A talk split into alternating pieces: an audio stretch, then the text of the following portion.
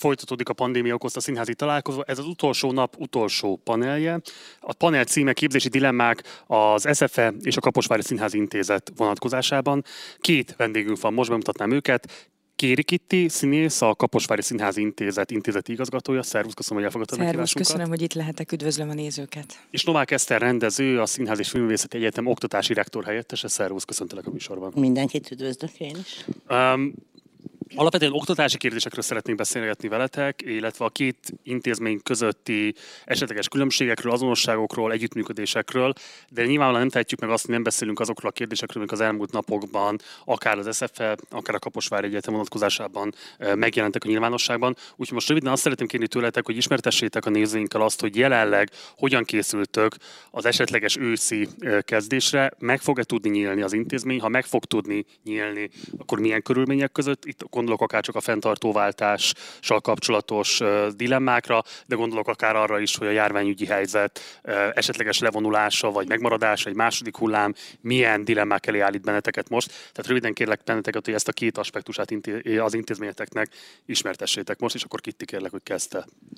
Uh, igen, amint azt lehetett már uh, olvasni több fórumon, tehát augusztus 1-től a Színházi Intézet uh, és a Szent István Egyetem tehát tulajdonképpen a Kaposvári Egyetem és a, Szent István Egyetem, a Gödöllői ö, ö, Egyetemek egy része, valamint a Keszthelyi, a Pannoni Georgikon ö, egyesül, és augusztus 1-től egy új intézmény jön létre, ennek a neve lesz Szent István Egyetem, amiben hát összeolvadás ez tulajdonképpen, mert ugye több intézménynek az összeolvadásával jön létre. Jelenleg az integrációról kapcsolatosan a hollapon a hírek között mindenféle fontos információ hozzáférhető, gyakorlatilag ismételt kérdések formájában is meg lehet találni ezeket a válaszokat. Azt a megnyugtató dolgot tudom mondani, hogy számunkra az a biztosíték, hogy a teljes képzési portfóliónk sért, sértetlenül marad, és ugyanúgy megindulhat az integrációtól függetlenül az oktatás.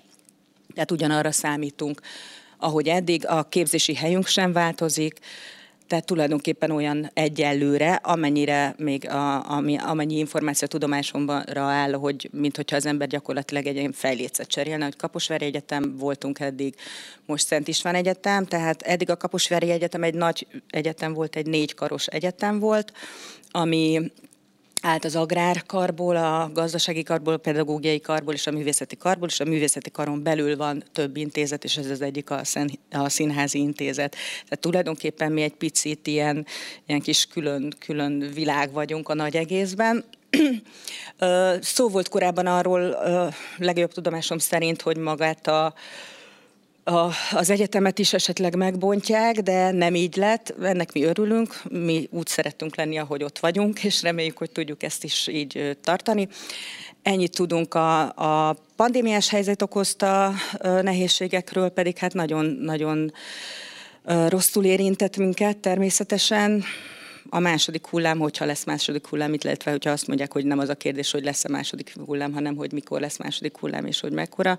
És akkor most már valamennyi gyakorlatunk lesz egyben a távoktatásban, de hát senki nem szeret távoktatni, sem a hallgatók, sem az oktatók, de fel vagyunk készülve, és maga az induló szakok, amiket meghirdettek, tehát a 2020-21-es tanévben, azok változatlan formában ugyanúgy működnek tovább, tehát semmiféle fennakadás nincsen két tisztázó kérdést engem még akkor, tehát meg tudod erősíteni azt, hogy a képzés színhelye az továbbra is Kaposvár. Így van, így van. Ez egyik. A másik pedig az, hogy azok, akiknek már van hallgató jogviszonyuk, vagy akik most kerültek felvételre, az ő sorsukat érinti-e bármilyen formában? Nem érintheti. Nem érintheti. Nem érintheti. Jó, köszönöm szépen. Eszter.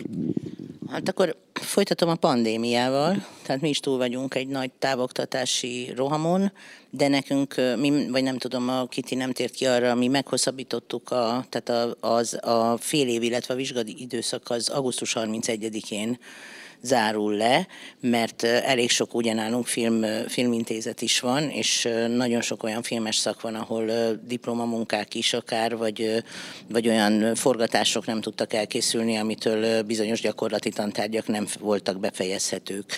Az elméleti intézetben és a színházi intézetben befejeztük tulajdonképpen a fél éveket, nagyon átvészeltük ezt a távoktatást, írdatlanul sokat dolgoztak a tanárok is, és a diákok is. Szerintem sok olyan szép munka anyag készült, ami valamilyen értelemben meglepő módszerekre juttatott bennünket, amivel korán sem szeretném azt mondani, hogy egy percig is szeretnék e, ezentúl egy számítógépen keresztül nézni szín, színművész tanítványokat, viszont azt igen, hogy minden osztályban nagyon sokféle olyan feladatot találtunk ki, ami lehet, hogy picit a filmszínészethez közelebb áll, de ami még, mégiscsak nem tudom, elmélyült munkát engedett meg.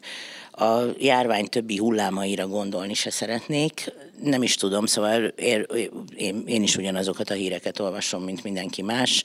Meg fogjuk látni. Azért az, hogy hogy tud elindulni a, az őszi szemeszter, az egy kicsit azon múlik, hogy mikor fogják, mert az egyetemek ugye látogathatók már, de, de egyrészt az intézményvezetők egy személyes felelősségévé tették, nem csak az egyetemek esetében, hanem minden intézményben a, a járványügyi szabályok betartását. Ez azért elég veszélyes dolog, mert hiszen bármi történik, elég egy betegség, és akkor nem tud az intézmény intézmény tovább működni.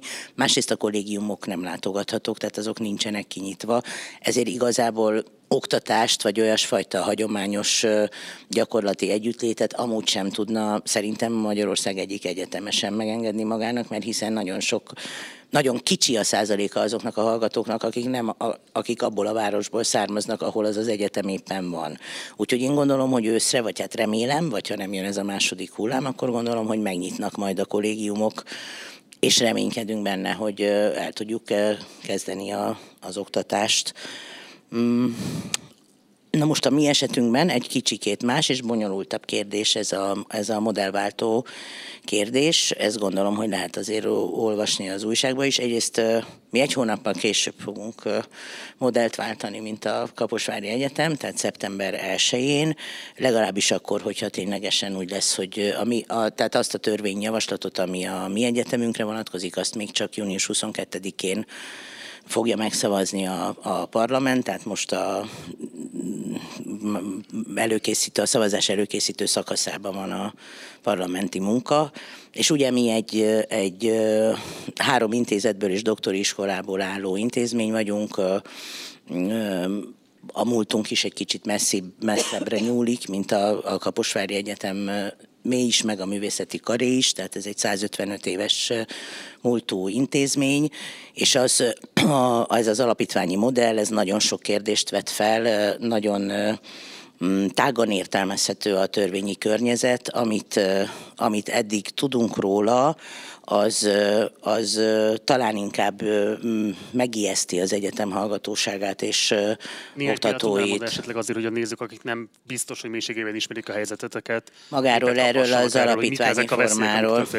Hát nem is a, tulajdonképpen, na, hát hogy is mondjam, akkor elmondom. Tehát ez az alapítványi forma, ez ugye közérdekű vagy közhasznú vagyonkezelői alapítvány lesz, és valójában úgy, fog működni, úgy fognak működni ezek az egyetemek, mint a magánegyetemek tehát egy öttagú kuratórium lesz valójában a, a, ennek az alapítványnak a működtetője, a fenntartó, tehát a fenntartó a továbbiakban az alapítvány lesz, és ez az öttag, ebben együtt, és ezáltal ez az öttagú kuratórium. Tehát az egyetemnek most már nem a minisztérium, hanem ez, a, ez az alapítvány lesz a fenntartója.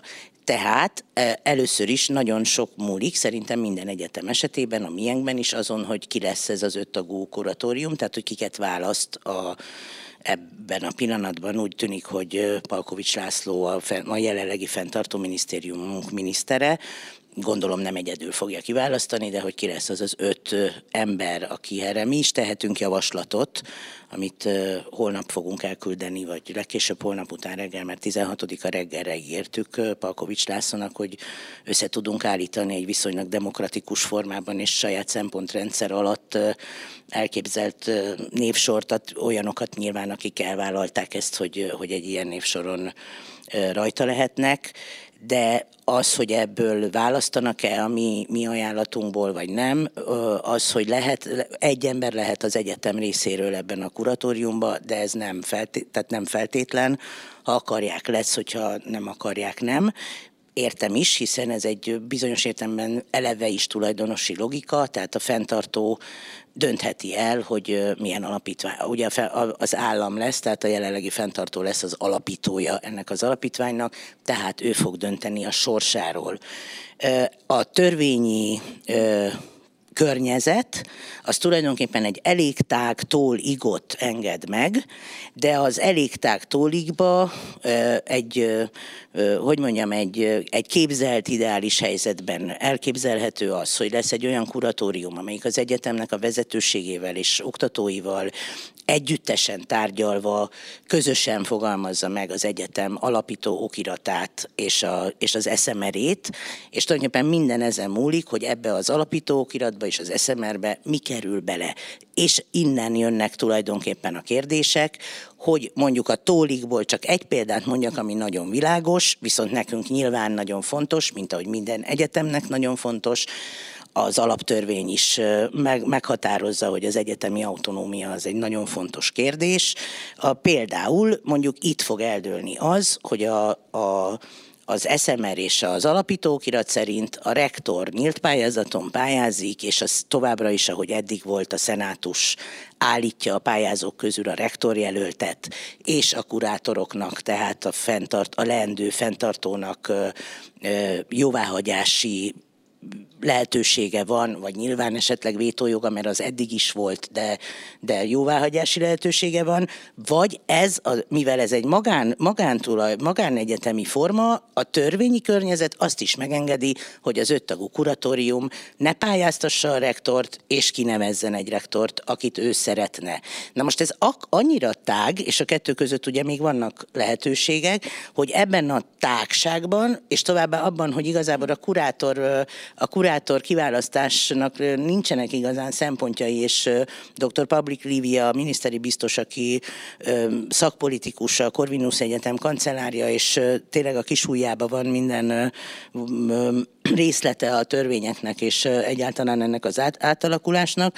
Tehát, hogy ő, ő maga is azt mondta, hogy ez, ez ebben a tágasságban kell gondolkozni, és azt, azt mondta a tájékoztatón, hogy informális tulajdonképpen az, hogy milyen úton, módon lesz a kurá, kurátorium kiválasztva. És akkor most ehhez nem kell nagyon sok mindent hozzáfűzzek, hogy természetes, hogy mi annak azt szeretnénk, hogy egy, egyrészt azt szeretnénk, hogy ez a sürgetés ne lenne benne ebben a helyzetben, mert tulajdonképpen iszonyatos pánikot kelt bennünk e, ez a rövid idő, mert minél rövidebb az idő, ugye annál kevésbé valószínű, hogy komoly tárgyalások tudnak történni. Bocsánat, hogy ilyen hosszan beszélek, csak tényleg meg kell világítani ezt a dolgot. Tehát a, a rövid idő az szorongatással jár, másrészt pedig azt hiszem, hogy nem, talán nem megpróbálnék finoman fogalmazni, de mondjuk a, a törvény előterjesztésének, vagy a, a ilyen értelemben a, a, a kormányzati kommunikáció a parlamenti vitán nem volt nagyon szerencsés, én szerintem,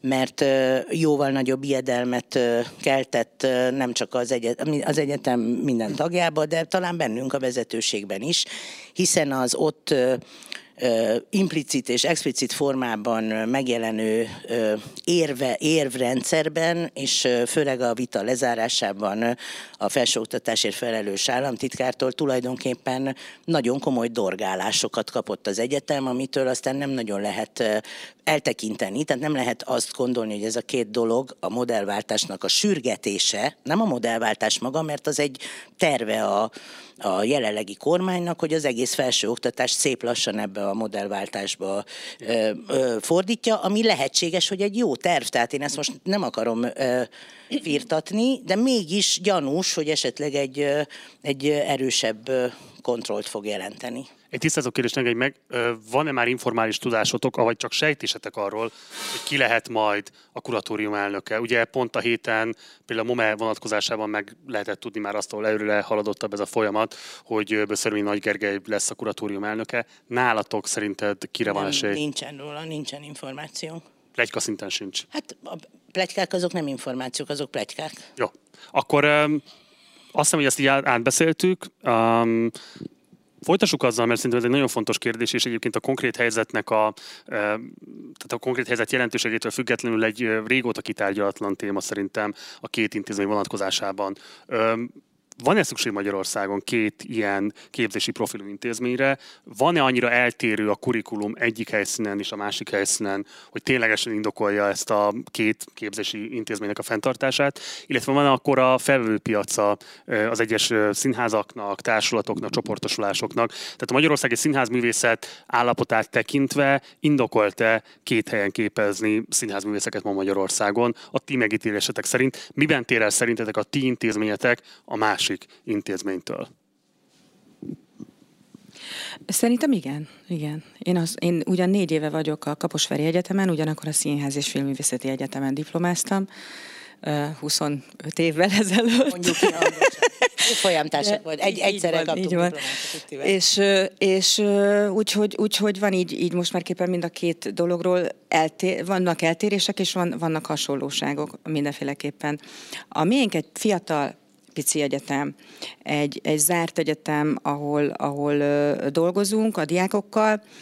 Ö, van egy másfajta ö, képzési módszer, amire ugye azt szokták mondani, ami az egész egyébként az egész egyetemünkre jellemző, az egész Kaposvári Egyetemre jellemző, az összes karra jellemző, ez a duális képzés formának a bevezetése, kipróbálása, vagy kooperatív képzésnek nevezzük inkább talán a mi esetünkben ez arról szól, hogy elvileg nem mindig, de hogy, hogy egy-egy induló színész osztályhoz csatlakozik egy színház. Ami azt jelenti, hogy a későbbiek folyamán, tehát az első két évben bent vannak, és mondjuk a harmad évtől, negyed évtől lehetőség van arra, hogy, hogy ugye kimenjenek szakmai gyakorlatra. Ez abszolút változik évente, tehát abszolút változik attól függően is, hogy kik ezek az osztályfőnökök, tehát jelen pillanatban ugye a fő partnere a Kaposvári Egyetemnek, illetve a Riplő Művészeti Karnak, a, a Nemzeti Színház, tehát a Budapesti Nemzeti Színház, a Kecskeméti Katonai József Színház, a, egy ideig volt a, a, a most végzős Cserhalmi osztálynak a Székesfehérvári Vörösmarty Színház volt, aztán természetesen a Csiki Gergely Színház Kaposváron, amiből ugye kinőtte magát ez az egész, valamint nagyon jó kapcsolat van a Pécsi Nemzeti Színházzal, de hallgatóink vannak több színháznál, Szegeden is például, Nyíregyházán. Tehát azt kell, hogy mondjam, hogy, hogy így az ország minden területén. Ugyanúgy, ahogy a színházi élet azért mégiscsak egy fővárosan specifikus, akár hogy is nézzük, tehát hogy azért még, még, mindig az van, hogy azért a fő, fővárosi uh, színházi élet hatással van a vidék, vidéki színházi életre, de én szerintem pontosan azért jó, hogy Kaposváron van egy ilyen képzés, és hogy valahogy uh, meg a Kaposvári Egyetem mellett azért tettem le a voksomat, vagy szurkolok a továbbiakban is minden kollégámnak és minden hallgatónak, mert, mert ö, ö, szerintem jó az, hogyha, hogyha, hogyha ö, a vidék is bevonódik, hogyha erősít tődik ez az egész szféra, és nem, nem feltétlenül egy centralizált helyzet van.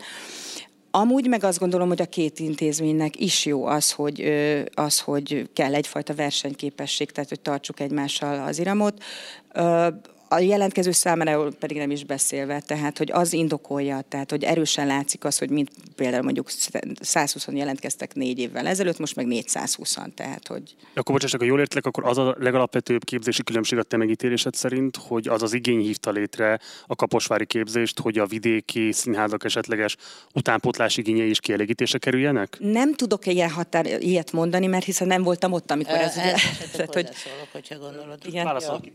Tehát nyilván nyilván nem voltam ott, hogy én most, amit érzek, azt látom, hogy, hogy a visszautalva arra, amit kérdeztél, tehát hogy a felvevő képesség, hogy én szerintem indokolt, tehát hogy van, tehát nem dolgozunk úgy, hogy tehát gyakorlatilag egy ilyen 95-99 százalékos arányjal a nálunk diplomázóknak utána van helyük különböző színházakban, társulatoknál, tehát tulajdonképpen vagy 100 százalékban, vagy mondjuk egy végzős osztálynál mondjuk van egy szabadúszó de nem több. Tehát ugye eléggé úgy érezzük, hogy szükség van a diákokra, tehát hogy van további perspektívájuk. És még egy kérdés, és aztán Eszternek a szót, hogy formanyelvi értelemben, színház esztétikai értelemben van-e valami olyan képzési program, ami élesen megkülönböztet benneteket a budapesti képzésről? Tehát ami specifikusan csak Kaposvárot érhető el, és egyébként a Budapesti Egyetemen nem foglalkoznak vele?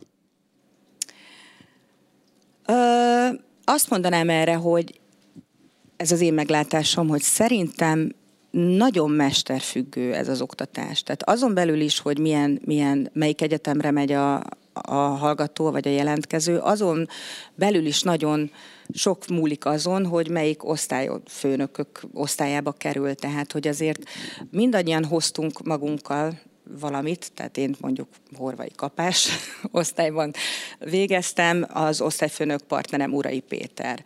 A most induló osztályban Vinyánszki Attila Zalán János és Varga Zsuzsanna lesznek az osztályfőnökök. A tavaly indult osztályban Eperjes Károly és Szalma Tamás.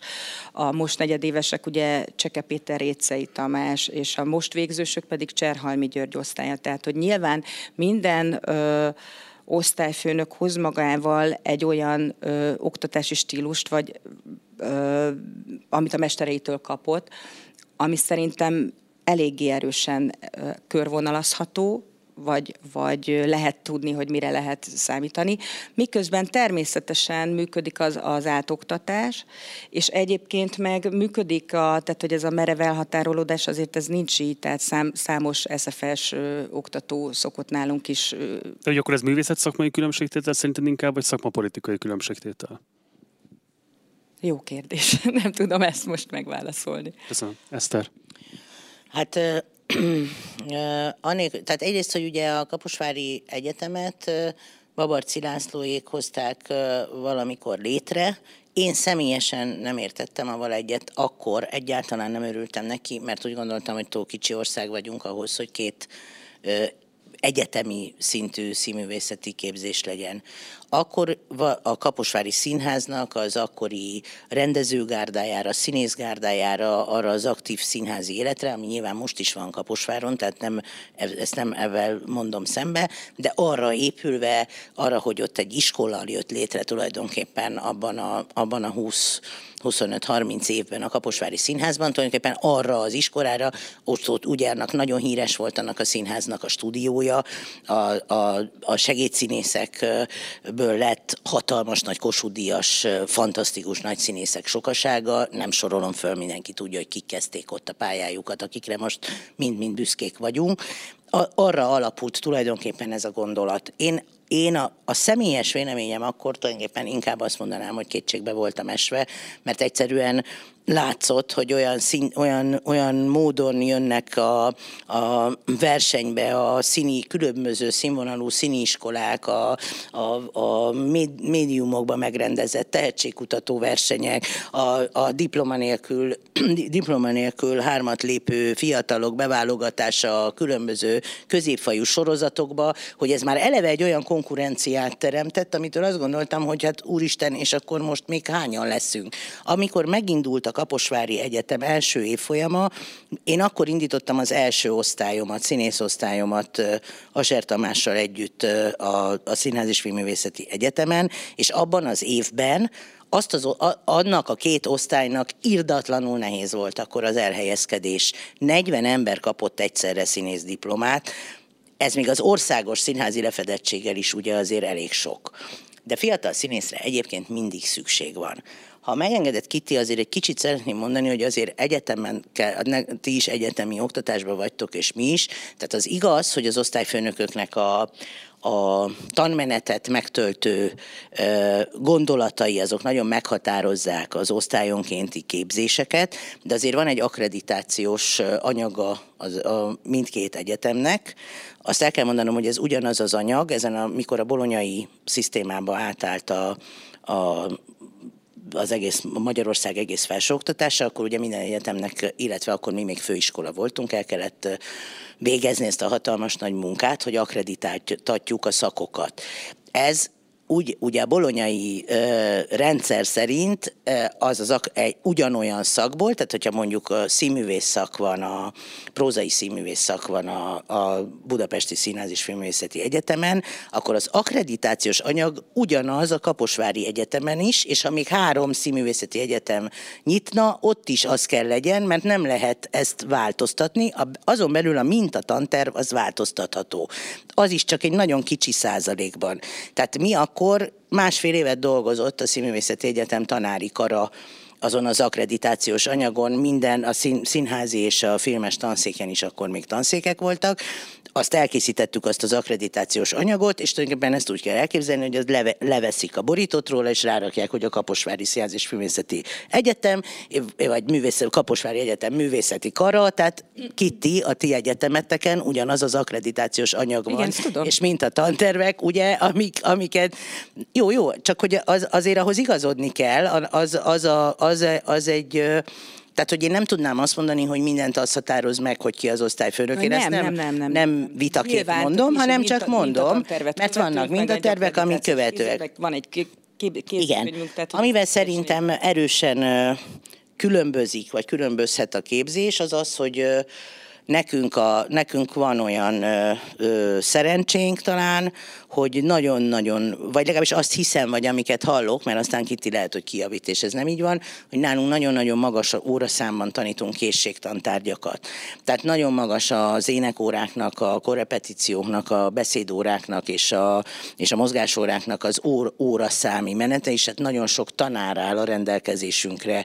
Igaz, hogy katasztrofális óradíjért azért ezt most ide becsúsztatnám, de ezt nem mondom ki hangosan, mert szégyellem magam, hogy mennyiért tanít ez a rengeteg csodálatos tanár ezeket az órákat, tehát talán ebben különbözik, nekünk azonban nyilván nincsenek ilyen fajta ö, bekötéseink színházakhoz, amit a Ketti úgy mondta, hogy duális képzés attól, hogy ugye minden osztályhoz tartozik, akkor ezek szerint ugye egy színház, úgy értem, nem úgy értem, hogy ezt nem tudtam eddig. Formálisan nincs egyébként azért informálisan ezek kialakulnak nálatok, nem? Mik? Ezek a fajta kötődések mondjuk az osztályvezető tanár személy által? Nem, nem, ez, ez, ez, úgy, ez, ez annyit jelenthet, hogy esetleg ha, ha, ha olyan az osztályvezető tanár, aki, aki valamilyen színházhoz tartozik, de nálunk ez nem, nem mindenkinél így van, csak nem, nem menjek messzebb, Novák Eszter nem tartozik semmilyen színházhoz Magyarországon, tehát mondjuk mondhatnám, hogy az én tanítványaim vesztesebbek, mint mondjuk nem tudom kinek a, a, az osztálya. A, a, mondjuk Hegedűs Dégéza osztálya nyilván akkor többen mehetnek a Víg Színházhoz gyakorlatra. De csak egy kicsivel, szóval ezek azért egész, tehát mi egész osztályokat nem tudunk színházakhoz küldeni, és hogyha ha hiszek is abban én is, hogy jó dolog egy ilyen verseny, azért tulajdonképpen a Kaposvári Egyetemnek ez a duális rendszere, ez a, a mi egyetemünkre járó hallgatók esetében azért eléggé elvágta a vidéki színházokhoz való menetnek a lehetőségét. Nem mindegyikhez, mert addig ez, mert addig ez volt? meg én maga Hát igen, na, ugye szerintem nagyon fontos, tudod... Mert, mert bocsáss meg, ugye a Kitty azt mondja, hogy ha jól értetted, nyugodtan javíts majd ki, hogy egy kifejezett igény volt a vidéki színházaktól, hogy az esetleges munkaerőhiányukat azt oldják meg. Ezt, ezen azért csodálkozom, mert mindaddig a vidéki színházak, amíg, amíg ez a duális rendszer nem jött, sokkal nagyobb érdeklődést mutattak a, az, a Kaposvári és a Budapesti egy, fő, Egyetemre járó színészek iránt egyaránt. Most az az érdeklődés igazából a, azoktól a színházaktól, ahol, ahol az osztályfőnökök osztályt működtetnek, a, a Kaposvári Egyetemről, azért olyan különösebben nem, nem, nem nagyon van érdeklődés, illetve hát ha nagyon nagyon-nagyon kérjük, de nem, nem azért, mert nem lennének kíváncsiak még másik hallgatókra, hanem mert nyilván az ember elköteleződik az iránt, akit már ismer egy éve, két éve, három éve, tehát ez egy, ez egy normális dolog, csak nem tudom, hogy elég szerencsése. Tehát a, szerintem, de hát ezt a kitiek jobban tudják. Ö, visszatérve erre, tehát hogy miután csak pontosítani szeretném, tehát én nem voltam ott akkor, amikor ugye elindult a Kaposvári Egyetemnek a szín, színészképzése, tehát hogy ez, ez az én gondolatom, hogy szerintem ezért lehet esetleg szükség, meg igenis, hogy van felvevő piaca mind a két egyetemnek.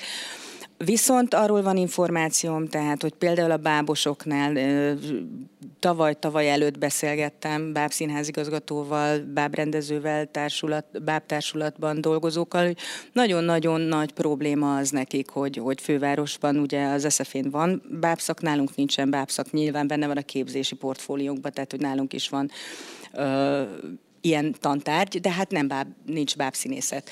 És ö, mondják nekem, tehát mondták nekem, hogy már nagyon öregek a királylányok meg a királyfik a, a különböző mesékben, mert hogy egyszerűen nem mennek. Tehát én erre értem azt, hogy igenis, én azt gondolom, hogy a, a főváros az még mindig a fiatalok számára még mindig annyira egy centralizált hely, és annyira oda gondolkodnak, és nincs bennük az a kalandvágy, vagy bátorság, vagy nem tudom én, hogy elmen, elmenjenek esetleg vidéken kezdeni. Ahogy... Kiti, nem haragszol, ha elmondom, Igen? hogy az előző osztályom, aki tavaly diplomát kapott, abból hárman, ketten vannak szombat helyen, hárman, ketten, egy, egy valaki van Miskolcon, hárman dolgoztak most Nyíregyházán, többen játszottak szerepet Győrben és Veszprémben, tehát hogy az, hogy nem érdeklődnek a, a Szegeden, bocsánatot kérek, a Szegedi Színházat majdnem kihagytam.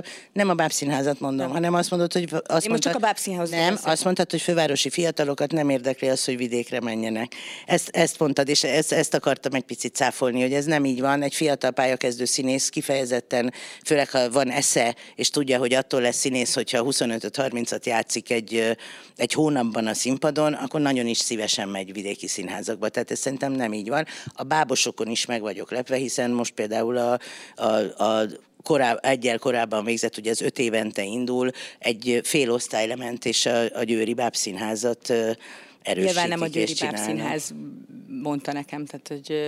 Igen, tehát én, én tudom, hogy sokan dolgoznak viszonylag, de mindegy, hát most ezt nem. De fejezd a gondolatot, amit elkezdtél igen, egyébként. Igen. Ezt tudod, hogy csak öt évente indul bábszínész. Igen, igen, értem. Csak jó, jó, jó. Hogy, hogy ezt mondom, hogy például erre mondom azt, hogy szerintem a vidéki felvevő tábor az igenis ott van. Tehát, hogy, hogy visszautalva az első kérdésedre, hogy szüksége van, van-e két egyetemre. Én azt gondolom, hogy igen, szükség van.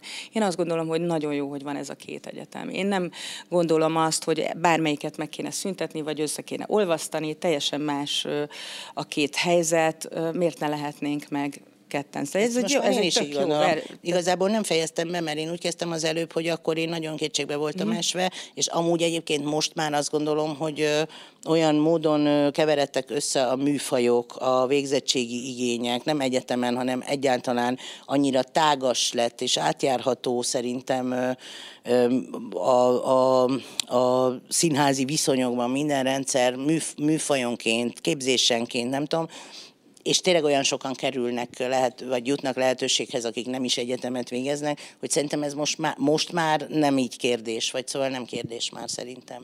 De mi alapján válaszol mondjuk a, a, a tanulni vágyó fiatal? Tehát mi alapján válassza és részesítse be egyik vagy másik intézményt? Ugye a Kaposvári Egyetemnek a pozitívumai közé szokták azt sorolni, hogy ha volt is esetlegesen egyfajta elitizmus az SZF-ének, ez valamilyen módon megtörtént, így értettem azt, amit te mondtál, hogy esetleg nagyobb lett az átjárás az intézmények között. Viszont Viszont negatívunként azt vissza-vissza térően szokták mondani, ott is, akik esetleg ott képződtek is, hogy bizony másodértékűnek számított sokáig a diploma, amit a Kaposvári Egyetem állított ki, szemben az SZF-és diplomával, tehát hogy nagyobb volt a keletje mondjuk adott esetben egy SZF-és képzésben részesült diáknak.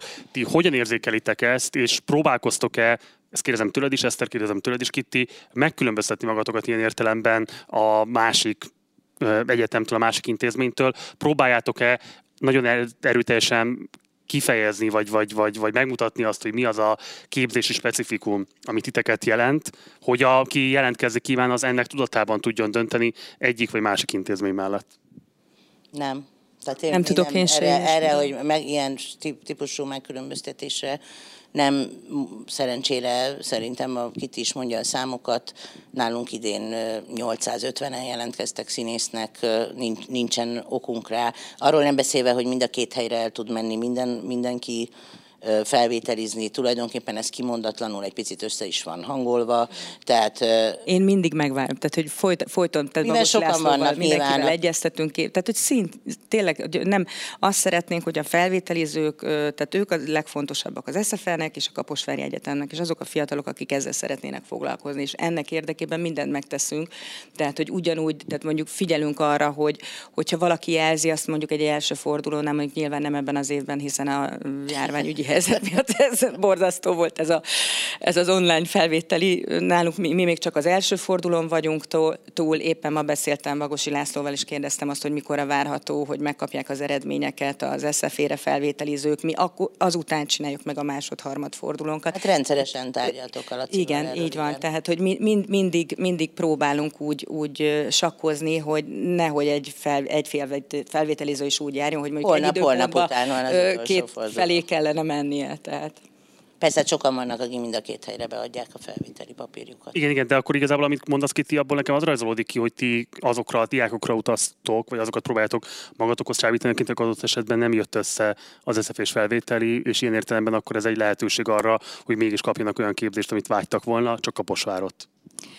Nyilván nagyon sok a, a, tehát hogy sokkal több az, a, az az arány, akik az első helyen az eszefét jelölik meg. Nálunk ebben is van egy tendencia, tehát most már 60 valamennyi volt, aki első helyen a Kaposvári Egyetemet jelölte meg, sőt volt olyan felvételiző tavaly is, aki azt mondta, hogy ő csak ide adta be, a, hozzánk adta be a jelentkezését. Tehát valamitől közöttük, azért a fiatalok egymás között nagyon jól megy ám a plegyka, információ, bármi, tapasztalatcsere, tehát szerintem mindenki meg tudja magának, be tudja lőni, vagy elmegy oda felvételizni, elmegy elmegy, elmegy az SFR-re, elmegy az egy, a Kaposvári Egyetemre, tehát lesz egy élménye, egy tapasztalata, különösen akkor, hogyha mondjuk elsőre ugye nem veszik föl, és valamiféle képet kap. Tehát e, arra jó ez a bentlakásos együttélős, azt hiszem mi voltunk még az első évfolyam, akinél ez a típusú felvételi bejött, mert, mert tényleg képet kap arról, hogy mi van, ki tudja próbálni, és ráadásul meg tudjuk azt is nézni, meg ő is meg tudja tapasztalni magában, hogy egyáltalán bírja el, mert az borzasztóan nehéz. Tehát, hogy azért az nem olyan, mint amikor sokszor bejönnek az első fordulóra, hogy hát színész akarok lenni, meg olyan jó, olyan jó ez a színészkedés, nézzük már meg, hogy milyen, és aztán utána kiderül, hogy azért ez sokkal-sokkal összetettebb, nehezebb történet. De valóban az van, hogy, hogy nem utazunk rá, tehát hogy ezt így nem mondanám, hiszen mindenkit szeretettel fogadunk, és mindenkit szurkolunk, hogy legyen, tudjon nagyon tehetségesen felvételizni és közreműködni. És, de azt látom én év, évről évre, én most már négy éve ülök benne a, a felvételiken, illetve hár, harmadik három felvételit bonyolítottam le, és döbbenetes az, az, a, az a robbanás egyébként, mondjuk főleg a lányoknál látom azt, hogy hihetetlen erősek jönnek. Tehát évről évre fej, fejlődnek, és nagyon, vagy egyre többen is jönnek, meg egy természetes, hogy vannak ugye visszatérő emberek, de szerintem mind, mind a két egyetem ki tud állítani nagyon jó osztályt. Hogyne, és hát rengetegen vannak pályán mind a két egyetemről, de azért ebben a nagy békességben, amiben mi most itt a Kittivel a saját egyetem. Ugye én azért a, én, én egy a, illene, hogy a, a filmművészeti képzésről se feledkeztessem meg a nézőket, de most ennek nincs itt a helye, mert ebben hasonlítunk egymásra, és a szakmai ö, párbeszéd, vagy ö, hát azért az talán túlzás, de az, hogy a, a, a kapcsolatot tartunk és odafigyelünk, azért az nem jelenti azt, hogy ennek a két egyetemnek a fiatalok körében teljesen azonos a megítélése, és ezt most nem a mi javunkra mondom, hanem azért igazából mégiscsak egy olyan országban élünk, ami eléggé, hogy mondjam, politikai erőmezőkben gondolkodik. Ezt én nagyon sajnálom, hogy így van. Tehát egy olyan szakmának vagyunk mind a ketten, akitivel a színészként, én rendezőként a képviselői, amelyik szakmának nem sikerült időben elgondolni, hogy milyen jó lenne, hogyha egy szakmai szervezete volna, tehát amelyiknek van egy magyar színházi társaság és egy magyar teátrumi társaság nevű kettő, kettő darab, hogy mondjam, szakmai képviselete, tehát azt azért nem kell sokat mondanom, hogy ez mennyire jót tesz egy szakmának, hogyha két szakmai képviselete van, és azért a Kitiék Egyetemén Vigyánszki Attila, a, nem is tudom neki mi a neve ott. Művészeti rektor Tehát a művészeti, művészeti rektor helyettes, ugye mert ővé a művészeti Kar, aki a Magyarországi Nemzeti Színháznak az igazgatója. A, a mi egyetemünkön ebben a pillanatban nincsen kinevezett rektor, mert, mert nem nevezték ki Upor Lászlót, akit egyébként a szenátus egyhangulag, egyhangulag jelölt rektornak. Szóval, hogy e, azt, azt kell mondanom, hogy egyre inkább megtörténhet az majd, én szerintem, vagy hát a modellváltás persze változtathat ezen, hogy többen lesznek, akik kapos. Azért fiatalok se hülyék, tehát pontosan tudják, hogy bizonyos szempontból jobb helyzetbe kerülhetnek.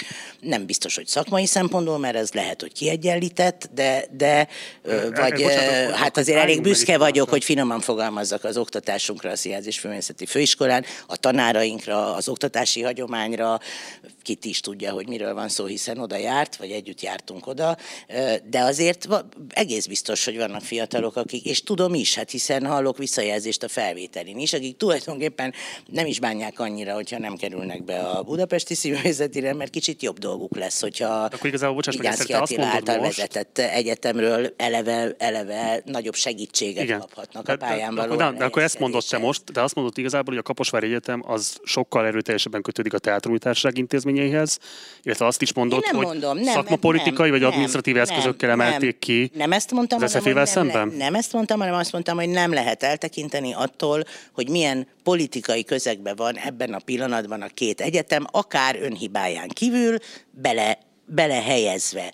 Nem lehet eltekinteni attól, hogy ebben az országban nem egy ilyenfajta kettősségbe gondolkodunk.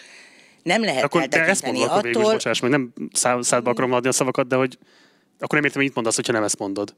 De miért, mit, te mit mondtál? Hát én azt mondtam, hogy a te állításodat én csak úgy tudom értelmezni, Igen? hogy a Kaposvári Egyetemet a szakmapolitikai és adminisztratív eszközökkel az aktuális hatalom kiemelt intézményét tette az SZF-vel szemben, és ilyen értelemben vonzóbb jelenleg bizonyos képzési formák tekintetében, mint az SFE, vonzóbb Igen. lehet például mondjuk nem, a pályakerülés perspektíváját el, hogy nem ezt mondtam, mert szerintem nem a szakmapolitika tette így, Vigyánszki Attilának nyilván megér, megérdemelten ö, ö, odaadtak egy egyetemi képzést, és e, maga a helyzetbe, ahogy ez a két képzés belehelyezkedik, e, ebből egyszerűen ez következik.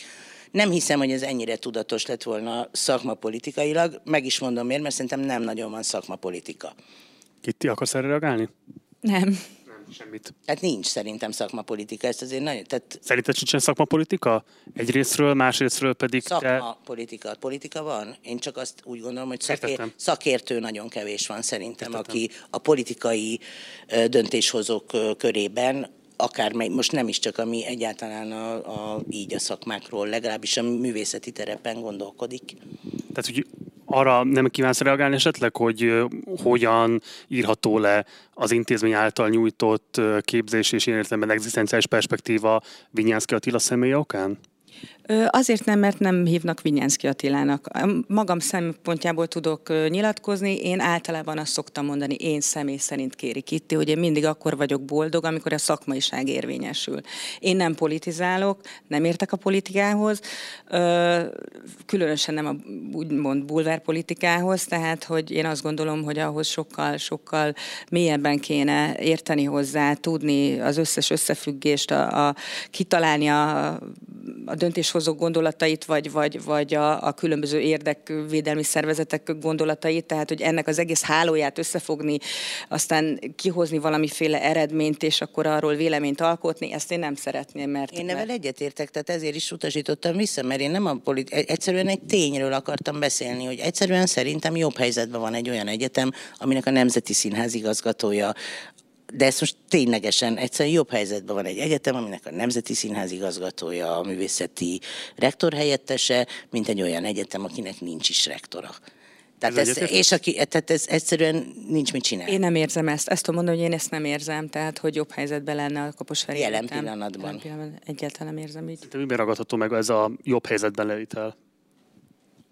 Uh, igazából nem akarnám tovább élezni azt a két, mert ezt, ezt egyszerűen így gondolom, de nem hiszem, hogy bele kéne most abba menni, hogy a két egyetemet hasonlítgassuk össze, olyan értelemben mind a két egyetem tisztességesen képzi a szakmákat, és mind a két egyetem mindent megtesz azért, hogy a hallgatói jó helyzetbe kerüljenek. Ezt itt lezárhatjuk.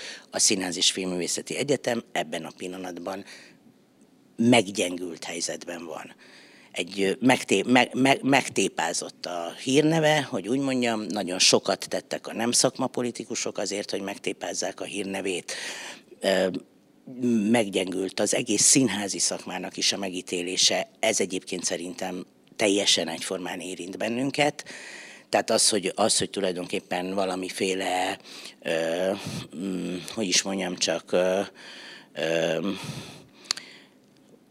kezd egy kicsit, tulajdonképpen úgy tudnám mondani, hogy kezd egy kicsit az a közbeszéd visszakerülni a rendszerbe, a narratívába, hogy a, amit ugye a századfordulón mondtak, hogy hát a kiszínésznő az kurva. Szóval egy, egy egész kicsikét kezd, kezd, hogy úgy mondjam, megrendülni a bizalom e tekintetben. És a mi esetünkben ez egy nagyon erős jelenség, és nem visszatérve a modellváltásra, mint ahogy a, a Kaposvári Egyetem esetében lehetséges, hogy egy nagyon logikus lépés a felsőoktatásban a, ezeknek az agráregyetemeknek és a különböző karoknak és azonos képzéseknek az összevonása, a mi esetünkben ez a modellváltás ebben a rohamtempóban szerintem megkérdőjelezhető, hogy nem egy politikai, tehát, tehát most ebben a pillanatban mi nem tudunk abban hinni, hogy ez, egy, ez, ez minden szempontból a hasznunkra fog válni.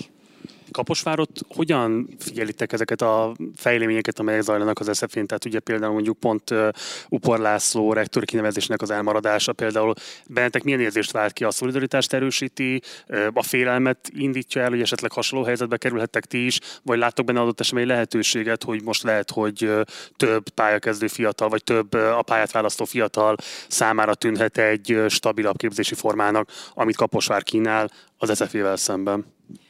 Jelen pillanatban senki nincs most a Kaposvári Egyetemen, tehát hogy senki, mindenki otthon van és online van, meg nálunk egyébként mi nem toltuk ki a, a vizsgai időszakokat, meg, a, meg a, magát a szorgalmi időszakot sem. És ezért így erre most nem tudom, mert nincsenek friss információm, tehát nincsenek olyan fórumok, ahol én most ezt olvasnám, hogy most éppen kiben mi zajlik, vagy hogyan... hogyan Igen, személyesen, hogy érint ez a folyamat, ami zajlik az SZF-én? Hát nyilván olvasom, és nyilván nem, nem látok mindent. Egyébként a helyzet az nálunk sincs sem más, tehát hogy mi is alapítványi fenntartású leszünk, csak mi január 1-től. Tehát, hogy ez, ez fogalmam nincs, hogy mit jelent. Tehát, hogy elolvastam én is a törvénytervezetet, érted nem tervezet, hanem most a törvényjavaslatot. És igazából ugye ott az van, hogy, hogy ahogy fölmerült ez is ez a, a a rektor választás, tehát hogy a szenátus választhassa a rektort, ami egy nagyon fontos kulcs és ugye az van benne, hogy a rektoron és a kancelláron kívül választja a szenátus a, a tagokat, meg mindenkit, és hogy a, a rektort és a kancellárt, azt nem a szenátus, de ebben, ez, én ezt olvastam ebben a törvényjavaslatban. A, a, ti, a ti egyetemeteknek a törvényjavaslatában? Hát ami akkor igen, amikor akkor megjelent, tehát hogy ugyanakkor Mindegyik viszont olyan, olyan igen, tehát ez a, a 2011-es évi május 28-án azt hiszem. 2011? 2011-es évi törvényjavaslatnak van egy 2020 20, május 28-ai, 26-ai, nem A Nemzeti Felsőoktatási Törvényről beszélsz te? Igen, igen. Annak van egy, a, a mód, annak a módosításairól? Igen, igen, igen, ja, értem, mert nem, nem tudtam, mert törvényjavaslatot mondtam, mert ugye az alapít, Bocs, arra is külön törvényjavaslatokat adnak be a, a különböző egyetemeknél a, magára a modellváltásra. Igen. És én nem, nem értettem, hogy te, te, te, te az NFT-ről beszélsz, tehát a felsőoktatási Igen, igen, igen, így van, így van. És ott például ö, ö, ami ugye egy érdekes kérdés, hogy akkor ki, tehát hogy, hogy honnan jön akkor a rektornak a személye, amit ugye mond, mond az SZFE is, hogy szeretnék, hogyha továbbra is ugye nyilvános pályáztatás útján, és a szenátus választaná meg. Most én ezt például nem látom ebben a, a törvény nem láthatod, mert ez, ez nincs benne a törvényben. A törvényben a keretek vannak benne.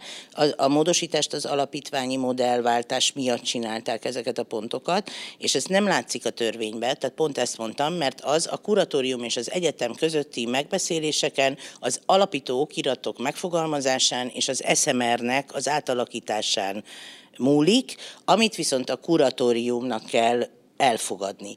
Az az öttagú kuratórium nem fogadja el azt, amit mondjuk egy egyetem szeretne, nem a színházművészeti mhm. bármelyik, akkor nem úgy lesz. Tehát e- ezek, amiket te olvastál törvények, azok erre a tólik keretre vonatkoznak. Na igen, csak erre mondom én azt, hogy amíg ezek számomra, én, mint az én személyem számára ezek lukak, tehát hogy információban is luk, meg nem, nem értem ezt a, a helyzetet, hogy akkor mégis hogyan, tehát hogy például amikor azt mondják, hogy, hogy veszélyeztetve érzi az SZFE az autonómiáját, és akkor van egy ilyen válasz, hogy mondjuk pontosan az autonómiát akarják megteremteni ezáltal az egyetemeknek, tehát hogy alapítványi formákban. Igen, ez igaz, ez azt jelenti, hogy aut- tényleg nagyobb autonómia, tehát az autonómia alatt nem ugyanazt ér- érti a ez törvénykező, mondom, tehát, hogy mint aztán... egy egyetem. Tehát mi az egyetemi autonómiáról beszélünk, ami a középkort attól fogva az univerzitás szellemében ugyanazt jelenti, méghozzá azt, hogy az egyetem választott szenát, demokratikusan úton választott szenátusa a leg, legfőbb döntéshozó testület a, a, törvé, a, modellváltásban az autonómia valóban sokkal nagyobb lesz, de nem az egyetemé, hanem a kuratóriumé. A kuratóriumnak az lesz a dolga egyébként, hogy az XY, tehát a Színház és Filmvészeti Egyetemért létrejött alapítványnak az érdekét képviselje, de ha ő nagyon másban látja az érdekét, mint amiben mondjuk egy egyetem vagy annak az oktatási hagyománya, akkor ebből erős konfliktusok lehetnek. És a mi álláspontunk az, hogy jobb lett volna esetleg egy olyan törvényi környezetet teremteni, amiben ezek a sok-sok évszázados alapértékek, amik az univerzitás szelleméhez tartoznak, azok valamennyire őrizve vannak ez, ez azt hiszem össze tud. Nem, ez abszolút egyetértek, ezért mondom azt, hogy, hogy itt nagyon sok kérdés még megválaszolat. Ezekben zajlik valami fajta intézményi kooperáció? Tehát például van valami fajta közös platform, amelyen keresztül mondjuk kommunikáltok a fenntartóval, a minisztériummal, a kormányzattal, tehát hogy zajlik-e bármilyen módon akár csak a tapasztalatnak a megosztása, akár valami fajta szövetség kialakítása, hogy egyikötöket vagy másikötöket ne használják ki a másikkal szemben egy átalakítási folyamatban. Tehát, hogy ha Kaposvár megkaphatja azt, hogy január esével áll át erre a képzési, vagy erre az új fenntartói modellre, akkor miért kell az SZF-nek szeptember esével átállni erre? Ebben a két egyetem között azért Na az, azért nagyon nagy a különbség, mert a kitiék egy kar, egy művészeti kar, egy egyetemen belül, ahol több más, el is mondta Kitti az elején képzés van, tehát az, a, nem ilyen közvetlenül érinti tulajdonképpen, mint egy ka, a, a karnak a munkáját, talán kevésbé közvetlenül érinti, mint bennünket, akik ilyen értelemben egy önálló intézmény vagyunk. Mi a többi művészeti egyetemmel vagyunk párbeszédbe, a, a Mométól is kértünk sok segítséget, hiszen ők ugye már évek óta, hosszú évek óta készülnek erre az alapítványi átállásra, amit most nekünk végső soron három hónap alatt kellene, vagy most már egyre kevesebb, már talán annyi sincs, ugye most már csak két hónap van hátra lassan, tehát két és fél hónap alatt kéne megcsinálni. Az időrövidséget tényleg Olva... ilyen, emlékszem, amikor nálunk is, amikor bejelentették, azért mi is a Kaposvári, hát a Kaposvári Egyetem, Egyetem és az újságból tudta meg, igen. Tudtuk meg ezt, és, és azt is, hogy augusztus 1 tehát mi se éreztük olyan soknak igen, ezt igen. az időt.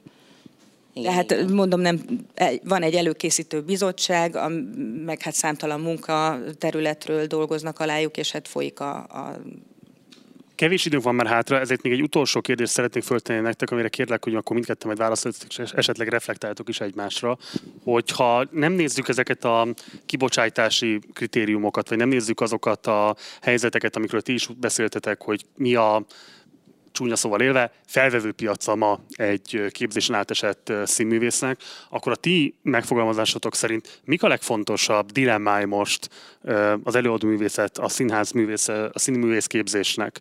Tehát, hogyha nem onnan nézitek a kérdést, hogy kell gondoskodni adott esetben az egzisztenciális perspektíváról, vagy valamilyen módon segíteni kell azt, hogy eljusson egy olyan intézményig a hallgató, aki aztán majd esetleg foglalkoztatja őt. Tehát nem innen nézzük a képzési prioritásokat, akkor szerintetek mik a legfontosabb dilemmák, kihívások, amelyekkel most foglalkozni kell annak érdekében, hogy egy magyar nyelvű színházművészt, előadót megfelelő tudásokkal lássatok el a képzés során, megfelelő gyakorlattal lássatok lássátok el a képzés során, tehát hogy, hogy miből áll az a kurikulum szerintetek egy kortás kurikulum, amit el kell sajátítani, hogyan gondolkodtok erről a kérdésről a saját intézményeteken belül, és akkor Kiti lehet, hogy esetleg te kezded, és aztán Eszter? Én most még gondolkoznék, most átadnám a szót Eszternek, hogyha lehet.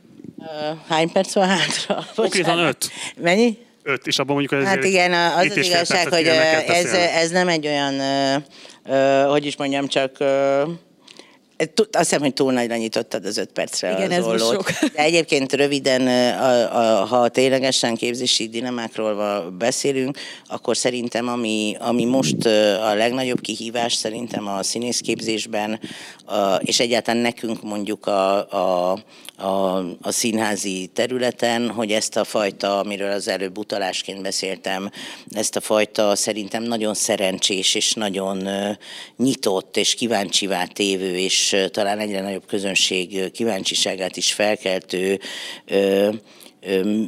műfai gezámkunst háborút, ezt, tehát ezt az őrületet, ahogy összefolynak a műfajok, a mozgásszínház, az új cirkuszművészet, a fizikai színház, a, a hagyományos színművészet, a, zené, a zenés megformálás, a, a mini, az a kritérium, hogy most már egy színésznek mindenképpen kell zeneileg tudni, nem feltétlen, hogy énekelni, de zeneileg tudni, megnyilvánulni, a hangszeres tudást, tehát ezt a komplexitást egyrészt én szerintem minél inkább kell tágítani, minél a, a, a független színházi gondolkodással is egyszerűen egy, egyre több ütközést és találkozási pontot kell létrehozni, és egy, egy, a mi egyetemünkön a, a a képzési felületeken belül, tehát a, rend, a rendezőket, ugye dramat, most csak a színházi részről beszélek, mert arra kérdeztél, a rendezőket, dramaturgokat, Kiti duális képzésnek hívja a, a, a, azt, hogy egy színházzal kapcsolatban van egy színészosztály, én meg akkor azt mondanám, hogy ez nem is duális, hanem triális, vagy tovább mehetnék. Egyre inkább kell szerintem átmenő felületeket, olyan képzéseket létrehozni, ahol rendezőket, dramaturgokat, színészeket egyszerre lehet tanítani, és talán a jövő, jövő az az, hogy, hogy olyan alapképzést tudjanak kapni, amiből aztán szép lassan elvár a sok, sok, sok vegyes tehetség, mert azért az úgy szokott lenni, hogy, hogy egyszerűen átjárás van a tehetségfelületek között, hogy az, az ott egy egyetemen belül tudja kiválasztani azt tulajdonképpen, hogy mi az, amihez igazán igazán affinitása vagy kedve van, vagy esetleg netán ne is kelljen választani. Erre mi már nagyon-nagyon a, a jelenlegi akkreditációs rendszer és mintaterrendszeren belül nagyon sok ö, ö, lehetőséget próbálunk teremteni. Nyilván ez, ehhez még az is lehet, hogy szakokat vagy új képzéseket kell tulajdonképpen indítani, de együtt tanítunk sok felületen. Most például egy elsős színész, dramaturg és rendező osztály úgy indult el együtt, hogy nagyon sok közös órája van, de erre már korábbi példák is vannak, szóval szerintem ez a nagy kihívás, mert szerintem el fog múlni. Tehát a szakmákat külön nagyon meg kell tudni tanítani, meg kell tudni tanulni, de szerintem nagyon nyitva kell hagyni a felületeket, mert egyszerűen a, a, a világnak a kihívása és a fiataloknak a, a követelése az az, hogy sokféle dolgot csinálhassanak. Köszönöm szépen, Kitti. Nagyon hasonló az elképzelés ilyen szempontból, tehát nekünk is évek óta van egy ilyen elképzelés, ami nálunk ugye nincsen rendező szak, külön dramaturg szak, tehát hogy ez is ebben úgymond szegényebbek vagyunk az SZF-nél.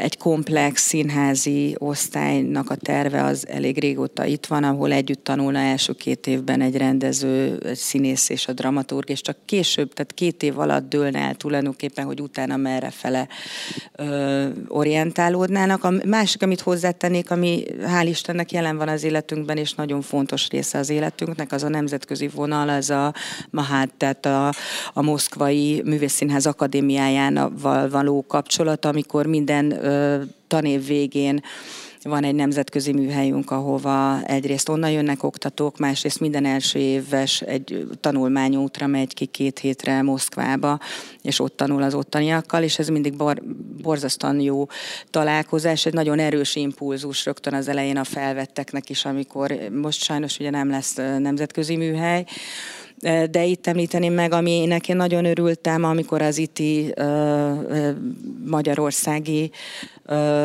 szervezete éppen az SF minket, a képzőt és a, a táncművészetit megkeresett, és megalakult egy ilyen oktatási bizottság két évvel ezelőtt, aminek a keretén belül például Upor Lászlóval másfél évvel ezelőtt elmentünk egy Sánkályba egy nemzetközi konferenciára, ahol, ahol tényleg így globálisan lehetett eszmét cserélni, és, és a színház művészeti, filmművészeti oktatásról beszélgetni, voltak ott Ausztráliából, távol-kelet minden felől.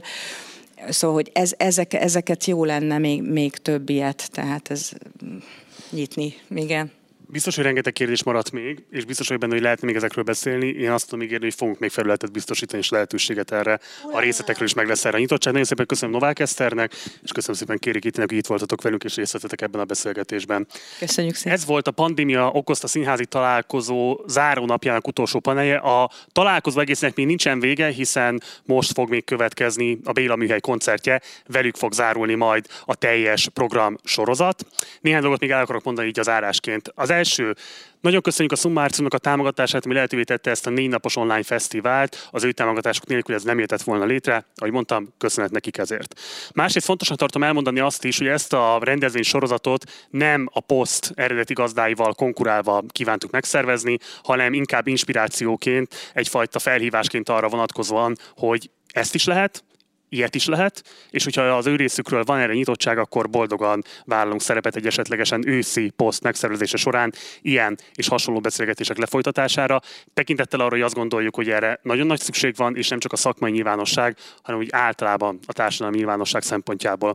A harmadik ilyen szempont, amit szerettem volna még ugyanígy elmondani, hogy nagy erőket fektettünk abba, hogy fenntartói oldalról, a minisztérium oldaláról, a teátrumítárság oldaláról is minél többen vegyenek részt ezekben a beszélgetésekben, értünk is el ebben eredményeket, tehát nem lehet azt mondani, hogy teljesen lezárt lenne a szakmai párbeszéd, lehetne ennél kiterjedtebb is, lehetne ennél intenzívebb is. A mi részünkről a nyitottság erre továbbra is adott lesz, és nagyon remélem, hogy egy következő találkozót, hogyha esetleg megszervezünk, akár a posztosokkal, akár tőlük függetlenül, azt még nagyobb szakmai kitekintésben tehetjük majd meg. És az záró gondolat, amivel szeretném zárni ezt a lekonfomat, mielőtt átengedem a színpadot majd a Béla Mihely tagjainak, hogy van egy ilyen szexista magyar mondás, miszerint minden sikeres férfi mögött áll egy nő. Ez így nem igaz valószínűleg az van, hogy minden szorgos nőt kitakar egy férfi a sikerével, és éppen ezért szeretném most, ha be tudnám mutatni Tési Dóra kolléganőmet, akinek a munkája nélkül ez a teljes rendezvénysorozat nem valósulhatott volna meg. Az összes kollégának nagyon szépen köszönöm azt a munkát, amit nem csak ebben a négy napban, hanem azt megelőzően is egyébként kifejtettek, de az ő munkája azt gondolom, hogy méltánytalanság nélkül is kiemelhető akár akarja, akár nem, a neve legalább elhangzott, és akkor a hátát láthatta mindenki más is. Nagyon köszönöm Dória részvételet ebben az egész munkában. Jó, most rövid szünetet tartunk, és a szünet után következik a Partizán színpadán a Béla műhely.